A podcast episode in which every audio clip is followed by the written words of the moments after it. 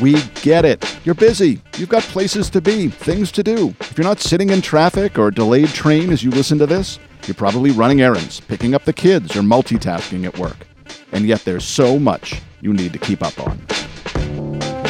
This is Three Big Points, the new short podcast for busy leaders from MIT Sloan Management Review, and we're here to help. What's your product for? Why do you exist? What do you do for the world? If you can't answer those things, transparency is going to kill you. We know how to think strategically about the products that we're selling, the services that we're selling, or even the businesses that we're in.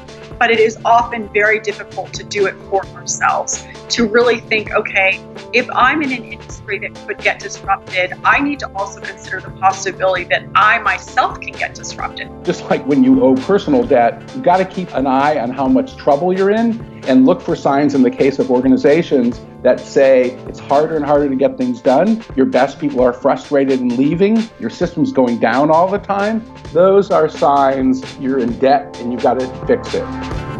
In three big points, we capture the latest wisdom from the world's leading experts and make it digestible, manageable, and ready for use. All in just 10 minutes.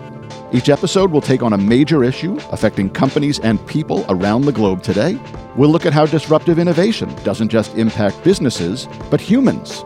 You want a skill that works across industries, but also you want to keep that skill of knowing how to learn something new, that willingness to disrupt yourself, to be at the bottom of a learning curve, not knowing how to do something, to keep that muscle very, very strong. We'll learn what it takes to survive and prosper in the age of transparency and what companies should be doing before the big scandal breaks. If we're going to be naked, we better be buff. If we're going to walk around with everything showing about our business, then we got to get our act together, especially on environmental and social performance. And we might even get a little existential on you, but with a purpose.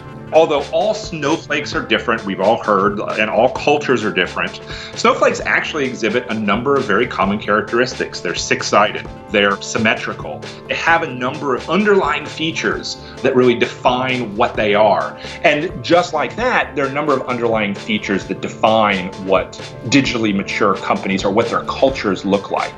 I'm your host, Paul Michelman.